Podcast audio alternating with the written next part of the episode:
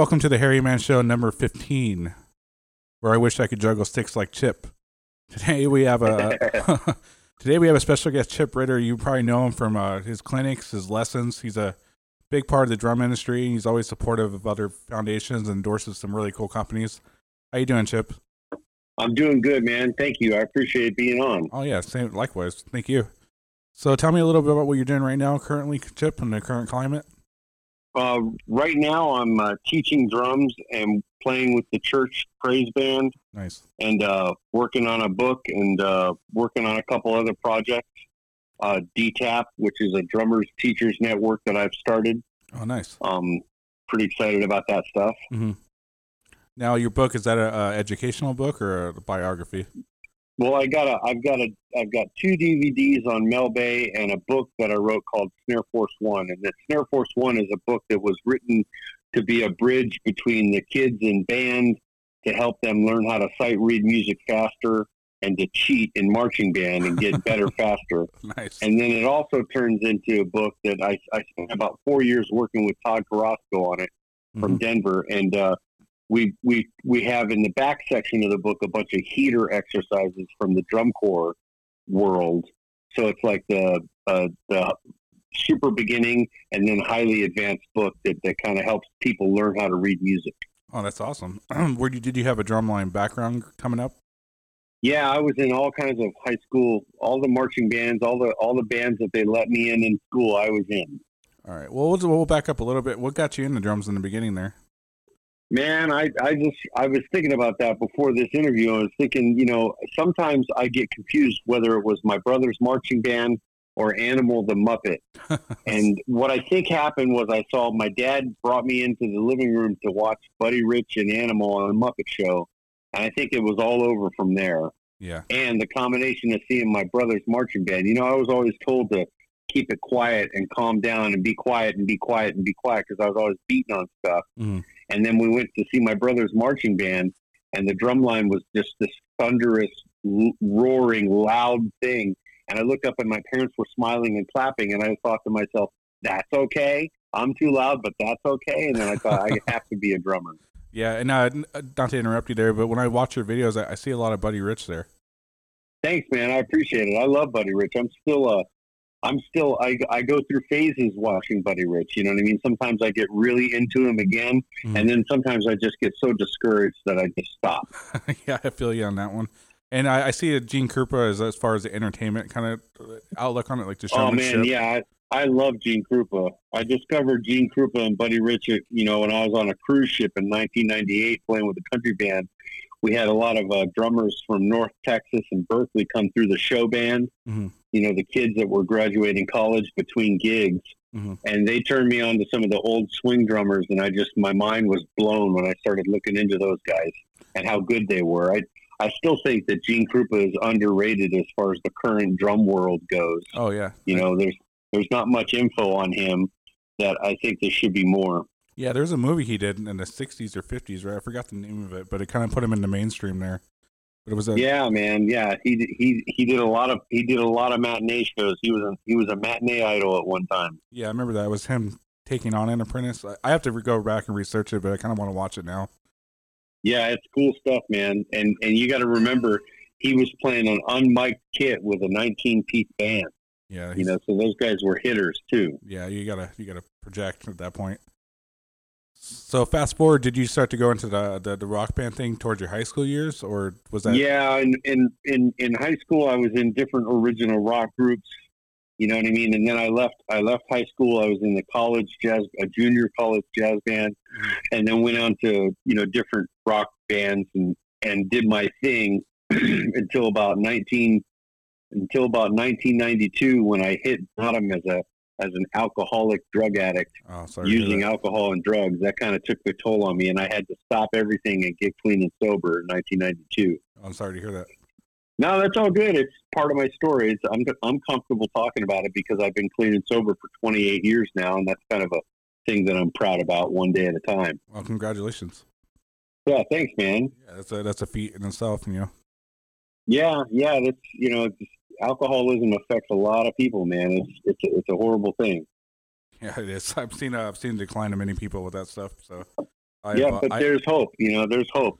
yeah, I advocate for anyone to stay away from it. You know, on Mm-hmm. my on my end. But um, and then out of high school, were you in any touring bands, or did it just start to kind of like? I was in I was in a regionally touring band called Graffiti back in the day, Hmm. and uh, and and we did we did some Mexico dates in, in Southern California, but it wasn't until about 1995 when I when I uh, joined a death metal band, Cadaverous Quartet, that had a label in Tucson that I really started doing bigger shows. And uh, when you say death metal at the time, was it more like you know thrash metal or blast Mm, beats? no death metal with the blender beat, and I was one of the only drummers that passed the audition. Really? and that was only because only because I got their CD and just went to town on it. You know, really worked on it. Now, uh, is there any similar practice routines you have then and now that you still do? Uh, yeah, absolutely. I have um, I wrote a book, a self-published book called The Ritter Method, Mhm. that describes uh, a couple warm-ups that I do, and and uh, I've gotten it down to where I can be completely cold and ready to do a real show in about 25 minutes. I got my whole thing planned out. So there are definitely warm-up routines that I have, and and there's a specific one I call the heater that I do, and uh, it involves you know basically your larger muscle groups first Mhm. warming up your body and the feet and the hands and going through different drills and then um, the specific exercises before i mean i could list one of them that's really good is a, a, a leading with the right hand and then inserting the left hand and then coming out leading with the left hand and then inserting the right hand um, called from johnny rabb that i got with his uh his he did a dvd called 30 days to better hands or something like that I think I remember that one. And, uh. Yeah, it was a it's a great it's a great video. If you're if you're out there, look up Johnny Rabb. He's a hell of a drummer. He's another underrated cat. You know, yeah, he he's uh, an amazing drummer. didn't he beat the record for the fastest hands, or does Mike Mangini still? Yeah, he was the fastest drummer in the world for a time. Yes, absolutely. yeah, I think Mike Mangini still holds it. I believe. Mike Mangini, maybe I don't know. We'd have to look. But yeah, there's there's some there's some crazy crazy drummers out there. yeah. And then, uh, what experience were you just touring national with them, or were you going uh, international? No, I didn't. The, the the tours I did, I left Cadaverous Quartet. I was playing with a country band and a Bad News Blues band, and I ended up entering a, a metal band that did the tour.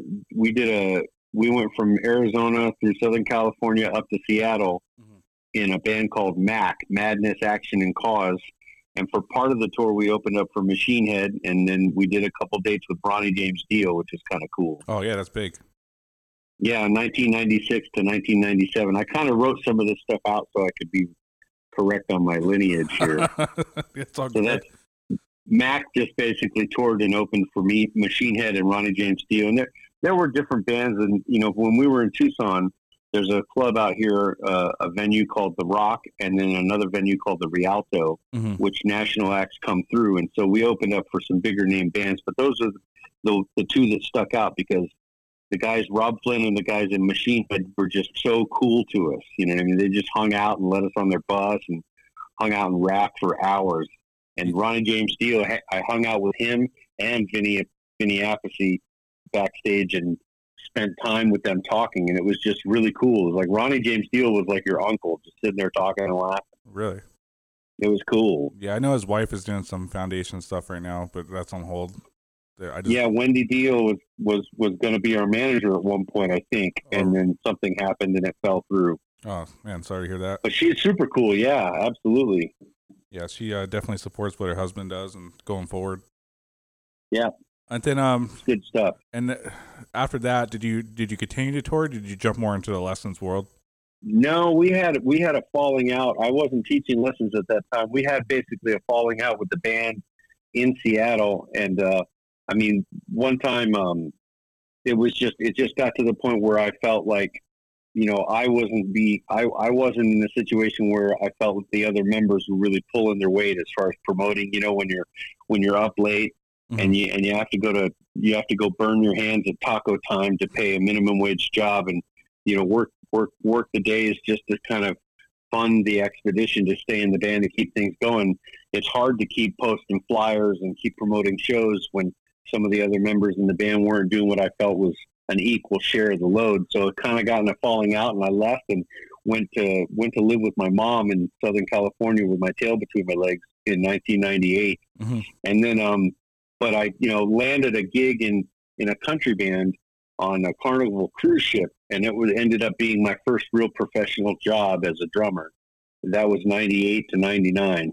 Nice. So Yeah, just to kind of uh, you- kind of brought some nostalgia back. I remember having to go flyer, you know, the town or cities, and it wasn't. oh yeah, It wasn't an easy as now, where you just send out a, a group invite and that's that, you know. But it was it was a yeah, lot- exactly, man. It was a whole different world. yeah. There was a lot of you had to run to the copy store, get your yeah, we had we had we had pagers. yeah. Yeah, I remember we had to go pull out some change and get the five cent copies and run around Yep. a day or two Yep. straight. And yeah, that was a lot Get of work. really familiar with the guy from Kinkos. Yeah. but uh, yeah, I, I, what I want to ask you is you have uh, Supreme Showmanship with your stick twirling. When did that start to be incorporated into your show, or what time frame were you in? I I've been spinning sticks ever since I saw Robert Sweet and Tommy Lee play when I was a kid. Mhm. I saw I saw Motley Crue open up for Ozzy Osbourne was my first concert, Mhm. And and Tommy Lee came out and he just he was spinning his drumsticks and grabbing his crotch, and all the girls just went ah, and I was like, oh my god, I want to be like that guy. And it's something about the something about Robert Sweet and the cymbal swinging on the chains and the, the way that he had this flair with his drumsticks. He was using his sticks in between beats, spinning them and flipping them around, and it just kind of really got to me. I kind of been chasing that aspect of live performance ever since I saw those guys. But then, you know, with the Gene Krupa thing, there's a bunch of showmanship involved with that too. So Mhm. that's always been in my playing, baked in with that. I mean, when I did the um, cruise ship gig, they gave me drum solos, and one of the things I remember a drummer named Uncle Dave in Tucson used to do a drum solo, and he'd come walking around behind his kit and playing the floor and the cymbals and the stands, and then he'd play the club. He'd literally play the people's classes and everything during the solo, Mhm. and I used to incorporate that in the in the country band on the cruise ship, and so that's really where it took off as far as the theatrics that I do. I kind of really put the foot to the pedal on that one, and that's basically when I started doing the juggling thing successfully. And you know, I kind of kept doing that in my solos, and that was like a big feature. Yeah, I noticed I found that clip with you on Letterman. How was that to you at the time? Oh man, that was that was terrifying. Good That was terrifying. I practiced I practiced that routine. I, I came up with a routine because I knew I'd be super scared, Mhm. and I just practiced that routine and did it over and over and over. And, and finally, when it came came time to pull the trigger, and they said, "Here you go," you know, I was able to land my move. So I'm, I'm very happy with how I did on that. I was in the green room of uh, the Ed Sullivan Theater on my knees in the bathroom, praying to God, said, "Please don't let me embarrass my mom." yeah, You yeah. know. yeah, I can imagine. Did you get a chance to talk to Anton Fig or anything when you were there? No, I didn't, man. They didn't have time to talk or something like that. But I did hang out with David Spade and Loretta Lynn. Oh, nice. And David David Spade was hilarious, man. I was in the makeup thing, and David said he said, "Can I get a picture with you?" And he said, "Absolutely." And I was like, "He's like, what are you doing here?" And I'm like, "Well, I'm a I'm a stupid human trick, you know. I juggle the drumsticks." And he's like, "Okay, whatever," you know. And and then after I did my trick on the show, I came back and his entourage was walking on the top girders, and he looked down and he shouted at me and he said, "Hey, man!" And I looked up. I was like, "What's up?" And he goes, "Dude." You said you were going to do something stupid. That was one of the coolest things I've ever seen. Oh, awesome. It was cool. So, uh, as far as uh, when, when was the time you started jumping into lessons uh, at that point? Was it after the touring or? It was right after um, I got done touring. I, I went from the Smoky River Band to the Carnival cruise ship thing, Mhm. back on land with the Bad News Blues Band from Tucson, and they hooked up with Long John Hunter at the Mountain of Blues Festival. Mhm. And Long John Hunter was a, a signed artist to Alligators Blues Records and uh, a touring artist. And we ended up touring the world with him for two to three years until about 2003.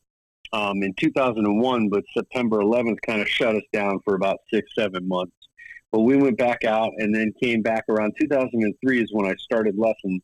A drummer named James Cousins had people had a drum teaching thing at the at the music store down here in town, and he said, "I'm moving. I'm going to start a school of rock in California, and I'd like you to take over the students." And I was like, "I have no idea how to teach. you know, I don't know, you know, what the deal with the teaching is." And he's like, "Oh man, it's not a big deal. I can show you."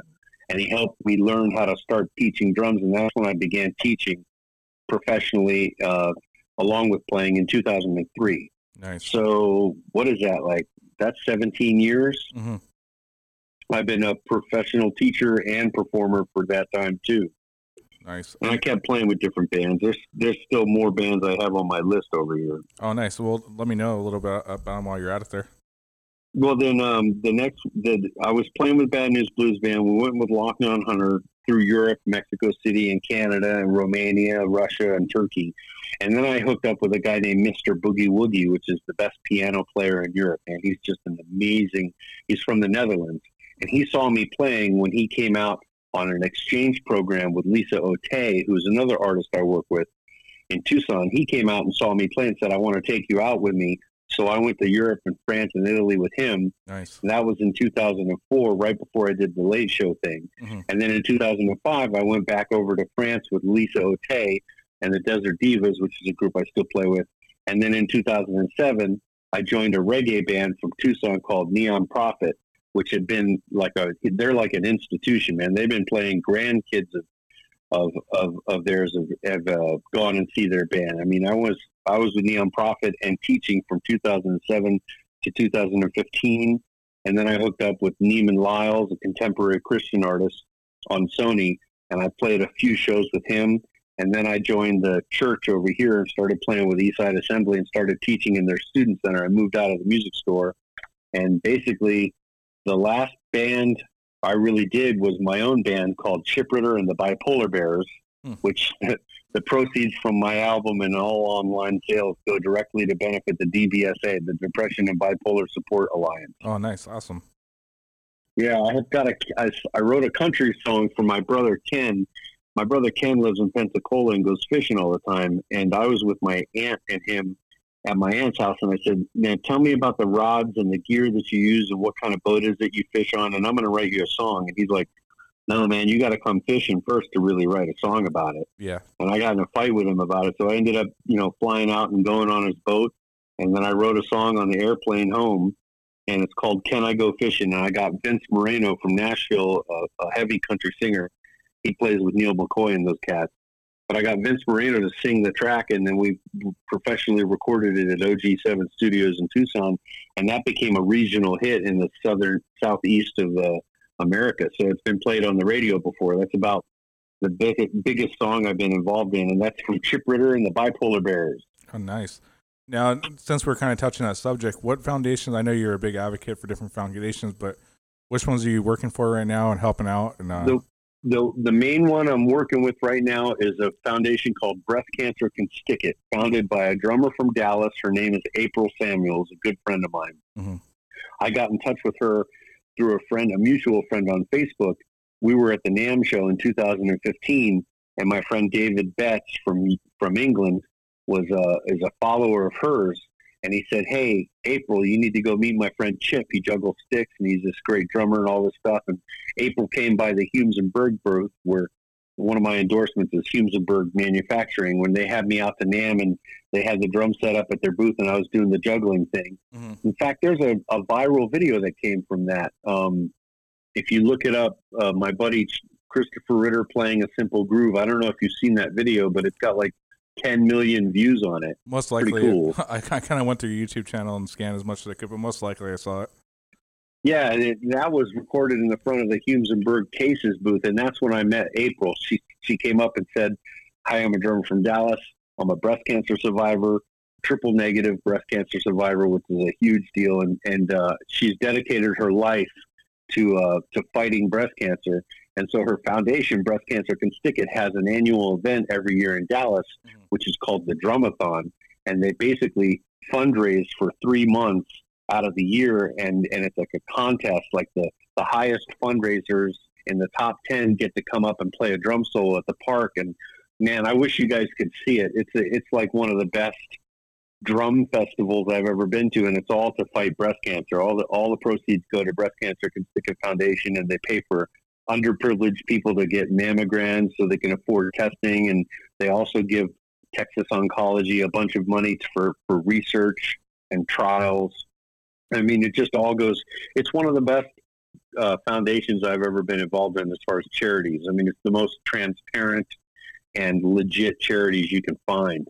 Uh, a lot of charities, you know, a lot of charities aren't really transparent with their funds. Yeah, you know what I mean? Like it's it's like we want to help the we want to help the homeless, and you write them a check for ten thousand dollars, and then three months later, you're like, "Where'd my money go?" And they're like, "Um, we're helping the homeless." yeah, And you know what I mean? Like, dude, well, how are you helping the homeless? Like, Yeah. where with with the Breast Cancer Can Stick It Foundation, it's it's pretty obvious what they're doing with the money. okay. And then as far as So where that's what I'm doing is I'm raising money for them with Team Ritter. uh, that's that's great, but where to find them is uh, what was it called? Their social media. I kind of want to plug them there for you. Uh, Breast Cancer Can Stick It Foundation, or they can go to uh, breastcancercanstickit.org. Okay, yeah, I'll, I'll make sure I share a link for you on this video for that. Yeah, um, I appreciate that, man. Thank you. Yeah, and It's you, a good you cause. And the Drumathon's October 4th this year, and it's going to be a virtual event, online only. okay, But uh, anybody interested watching or listening to this podcast, check out breastcancercanstickit.org and April Samuels. It's a great bunch of people. all right, I'll be sure to plug that there for. Um, as far Thank as your, you, man. yeah, no problem. As far as your, I know you advocate for mental awareness and all that stuff. Is there any other uh, uh, links that you would like me to share? Well, the DBSL, um, it's uh, it's the depression and bipolar support group, and uh, I mean, there's just let me let me look something up here while I'm, Oh, no worries. No worries. The DBSA. Um, I don't have their website in front of me, man. No, we'll It's- we'll get it. We'll get it after the show, and I'll, I'll make sure I get it up. It's the Depression and Bipolar Support Alliance. Nice. and th- they run a hotline and a national network for people that are suffering from bipolar Mm. um, to get support. And so, like that's when I'm not when I'm not fundraising for April, I'm supporting them and, and sending them money when we do donate. When it like if I sell some CDs or if I get some, I got a juggling video on my website that uh, it's it's priced out ridiculous price. It's fifty two dollars for a fifteen minute video on exactly how to juggle the drumsticks while you're playing the drums. It's called The Drummer's Guide to Juggling. And 100% of the proceeds from that go to the DBSA. oh, cool. So that's all my online income basically gets donated to them to help to help support people with bipolar because it's a huge it's a huge thing to me. I'm I'm type 1 bipolar and I've suffered with it since I was a young child, you oh, know. wow. Oh wow.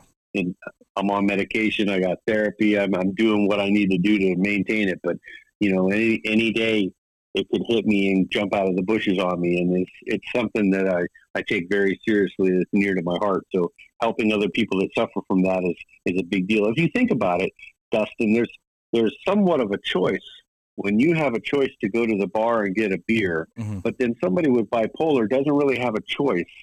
You know what I mean? It's not like they decided to have bipolar. You're kind of born that way. hmm And so I, I look at it in a different way than I do as far as just regular sobriety. Yeah, that's, that's all good stuff. I mean, I, I commend you and, and I could donate. I mean, but yeah, that's great. I, I, I'd be happy to help you in any way I can with all that good stuff. Thanks, man. Yeah. And to kind of uh, jump on to your ne- the next subject, uh, I, I know you're a big endorser for Trick Drums, and you have the iconic, uh, what would you call it, fluorescent green? Uh, they call it chipper. They have my own color at the factory. It's called Chip Ritter Green. Nice, And nice. It's basically neon green. It's a neon green powder coat with gold flake in it. Yeah, I've, I'm I, a I remember seeing that kit since I was a kid, just, you know, when internet was coming up. And um, Yeah. and it's just a, it's more of an iconic looking kit, in my opinion. thanks, man. I appreciate it. And, and they over at Trick Drums, I'm what they call one of their legacy artists. Nice, nice. just because I've been with them since they since they were coming up. You know what I mean? Back in the day when they were first, when Mike Dorfman was carrying snare drums over to drag races. you know what I mean? I met I met Bob Fisher and and he turned me on to Mike, and Mike turned me on to the whole situation of an aluminum drum. And you know that story is that's a hairy snare, dude, an aluminum snare drum. Mhm, I was sitting there going, "There's no way, dude! I just dumped all this money into my Mapex Orion." mhm. Before that, I had a DW satin oil finish. I had like the Cadillac Mapex kit, and I was in love with it. You know what I mean? I dumped all my credit card money into that thing. And Mike Dorfman was sitting there going, "Well, you haven't. You got to try the aluminum." And I'm like, "I'm not playing aluminum, man. You know what I mean? Come on, you're crazy. There's no way that thing's gonna sound like ass. Uh-huh. No way. You know." And got a snare drum, and I never looked back. The snare drum burnt the hair off my eyebrows, man. It was just it's just another level of instrument. Mhm. And people people that um look at my relationship with Trick Drums, sometimes drummers are just like, "Why are you with Trick Drums? What is it's like a small company from Chicago?" Mhm. You know what I mean?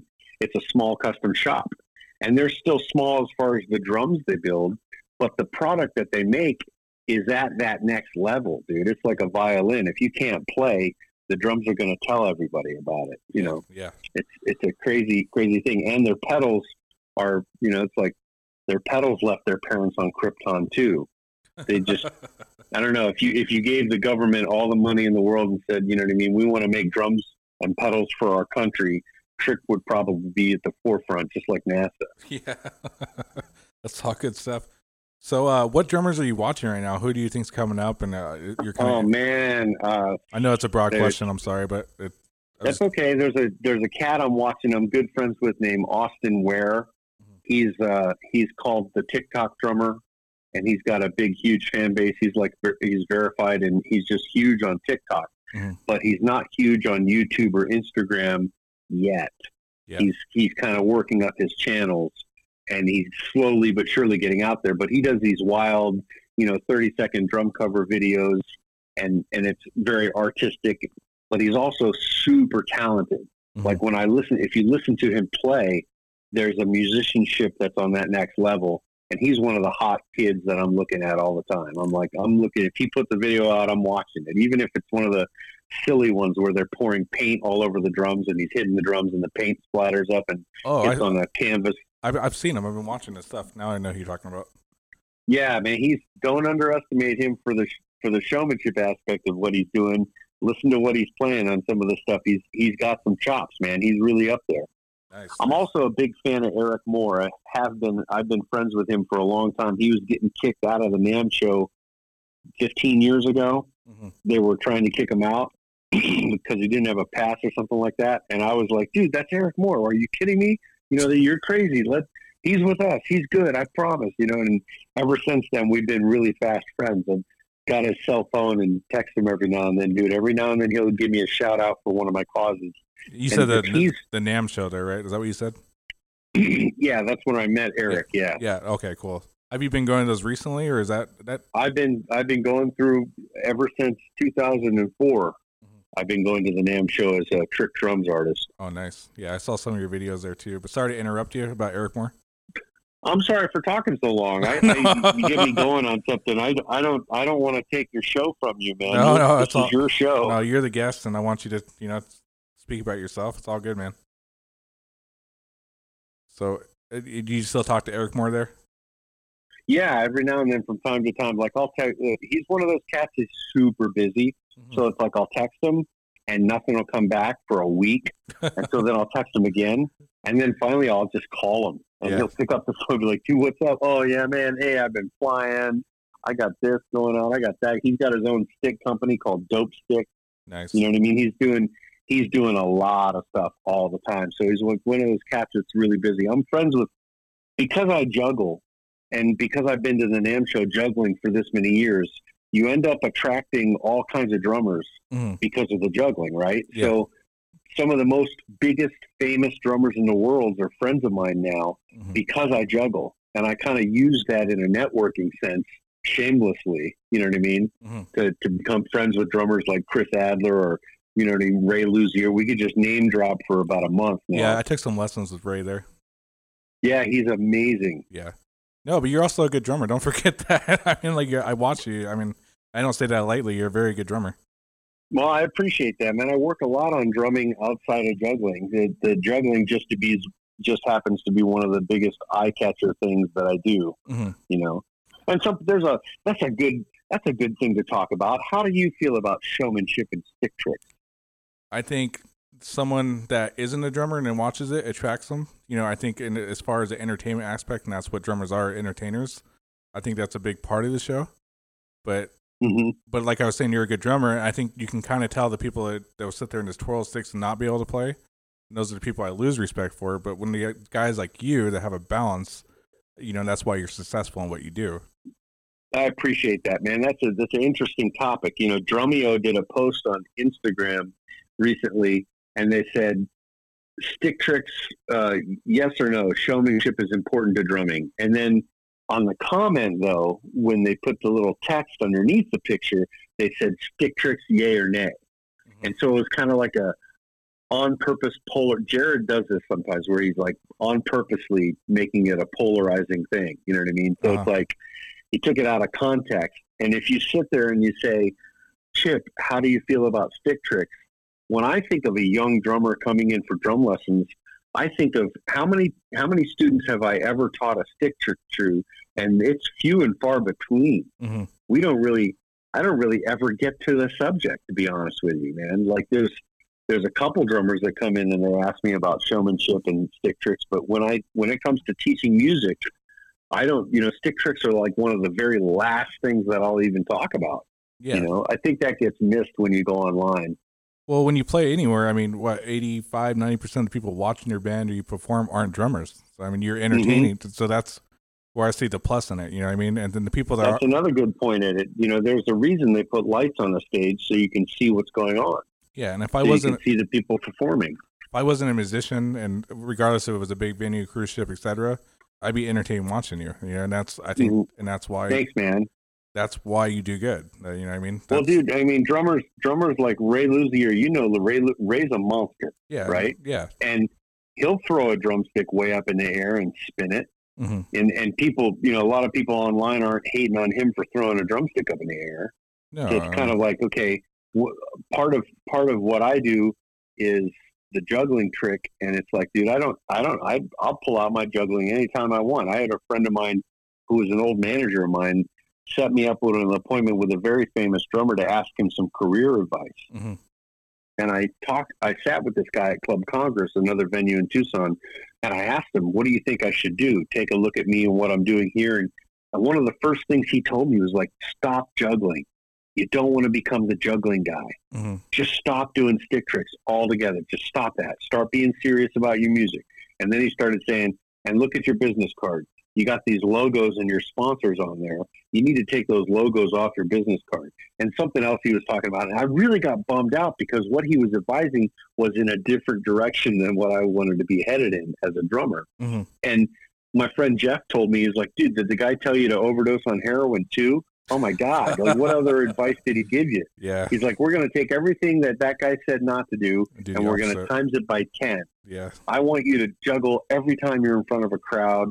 I want you to become the juggling drummer. And absolutely, that would be a great way to go. And and Peter Erskine kind of said the same thing to me. I met him at NAMM and we were talking about, you know, um, he he said you you found your own like niche in that thing, and you should make a DVD on that. Yeah. You should do a DVD on stick tricks because of all the cats that are out there doing it, you're probably one of the most qualified to teach it. Mm-hmm. So, does Peter Erskine support stick tricks? Not necessarily. You know what I mean? But he respects. He, he talks about there's always going to be yeah, but he respects that there are drummers that are interested in things like that, and there's a need, there's a niche for it. Mm-hmm. There is a there's a place and a purpose for every drummer doing everything. Whoever's listening to this, thinking about yeah, should I add more stick tricks? It's all about what do you have, what do you have to bring to the table, and everybody's got something to bring to the table. You know, just the stick tricks is one of my favorite aspects of drumming, so I end up doing it a lot. Yeah, not to sound cliche, sometimes it's better to focus on your strengths and not so much your weaknesses. You know. Exactly. I mean, there's a lot of people that do a lot of things, and it you know comes down to what are, what are you trying to get out of the? Is it making you happy? If it's making you happy, then go do more of that. Yeah, you got to have personality, regardless of whatever you do. You play guitar, drums. I mean, if you don't have your sound or your look or show, I mean, then you're just yeah. like everybody else. So I talked. Yeah, we talked about. Uh, I have another group that I'm I'm working with DTAP called Drummers, Drum Teachers at Play, mm-hmm. DTAP, and uh, Bart Robley and Rick Stojak, good friends of mine, have come together and we're, we're we're coming alongside each other with our own pirate ships, and we're forming a network of drum teachers, and we got big things in store for that. I'm really excited about it. But one of the things that we talked about is when it comes to career advice with other drummers or younger drummers um, being able to play is like that's supposed to be a given. Mm-hmm. You know what I mean? Like when you're talking about career stuff, you need to be able to play music in all kinds of forms. Uh, you need to be able to play all kinds of feels. There's there's all kinds of aspects to talking about drumming and careers that you kind of like that go without saying. Like it's assumed that you can play Mhm. when we get to even talk about a, a career. Yeah. You know, And now since we're So on when that, I see when I see somebody playing and doing a drumstick trick, and when they lose their sense of time because they do the trick, I'm against that too. And like you said, I lose I lose respect for them as a player because I'm like you're kind of violating the first and foremost rule of drumming, which is to keep time and provide a solid foundation for the Mhm. music. and since we're on that subject, do you think social media is hurting or helping drummers coming up? Like since there's so many outlets I now. think I think it's I think social media is like money. I think it expands and enlarges what's already there. yeah. Is that a good thing? I don't know. It depends on how it's being used. It's like fire. You can cook with it or you can burn the house down. hmm You know, it's like electricity. You can use it to cook a cook a meal or, or heat a house or you know cool a house off, or you can also electrocute somebody with it. So it's like it's it's its own thing. Social media is social media helping drumming. Mm, depends on the people, man. Yeah. It depends on the people. There's there's some great groups out there that are helping drummers, Mhm. and because of social media, they're able to help more drummers. You know, the the Phoenix area drummers, Matt Indies, all those guys. Oh yeah, I just had him know- on. So shout out to Matt there. Yeah, shout out to Matt, dude. A fun, great group. That's that's one of my favorite Facebook groups. It's one of the most supportive, uh, positive, encouraging groups to be a member of. yeah, they're actually helping me so much uh, in this last week or so. They featured me in the show, and I was like, wow. yeah, I mean- saw that, Ren. I read all about you. Yeah, I didn't want to tell my whole life cool. story thing, but you know, I mean, I just wanted to get the name out there and you know, interview guys like you, and you know, I just kind of build a foundation around it. And Matt's been hundred percent cool. You know, I mean, Yeah, there's a, there's a group, a, a great bunch of guys, man. And, and if you're not in, if you didn't check out the Matt Indies podcast that Darren does, doesn't does, go check it out, man. It's cool. oh, thank you, appreciate that. Now, uh, yeah, man. And let me know, however, I can plug your channel. Let me know, man, because I'll, I'll be out there swinging for the fences with you too. oh yeah, we'll go over that when we're done here. But yeah, I mean, um, I really want to thank you for being on today. And um, where can we find you though? More importantly, um, what what are the best places to check you out? Look at your Um, books Google. Google Chip Ritter, hmm and then stuff will come up. And then my website is chipritter.com, where you can buy that lesson, the Drummer's Guide to Juggling. I've also got some other lessons on there for sale. There's a, a Facebook page, but I'm not I'm not really that active on my official Facebook page. It's so weird. Yeah, Facebook pay- is a I'll- very bit gray area now. I usually I usually operate on my personal uh, personal Facebook page, which is facebook.com slash snare force one with the number one. hmm And then Snare Force One. And then YouTube, I, I found you on Chip Ritter, simply just searching that, so that was an easy one. Chip Ritter or Ritter Method is the channel name, but yeah, Chip Ritter will find it. That'll be out there. And there's, I'm not, I don't, I'm not sure what direction I'm going to take my YouTube, but I'm going to just keep put, putting stuff up that I think is worth watching. hmm But at the same time, it's like eh, energy versus time versus money versus, you know, I'm going to get a lot more joy out of teaching these local students and a much more much more powerful instant reward out of that action than spending you know five hours a day trying to promote my channel without a, a specific direction in mind. So I've always so al- always kind of tried to balance my life and work like that. So I haven't really put together a big plan for my channel, to be honest with you. Yeah, for what it's worth, I, I dove into the rabbit hole with your channel. It's all great stuff. I advise anyone to go out there and check it out. You'll learn a couple things. But yeah, uh, once again, thank you very much for being on the show today, man. Hey, thanks for having me. I appreciate the time. Yeah, and then just to plug the, the show, we're on the obvious, the YouTube, the Facebook, the Apple, and the Spotify. Check us out. If you enjoy it, share it to some friends, and a lot of good stuff coming. Thanks again, Chip. Once again, Hey, thank you for your time. Thanks for having me on. no problem. Hi, this is Chip Ritter, and you're listening to the Hairy Man Show.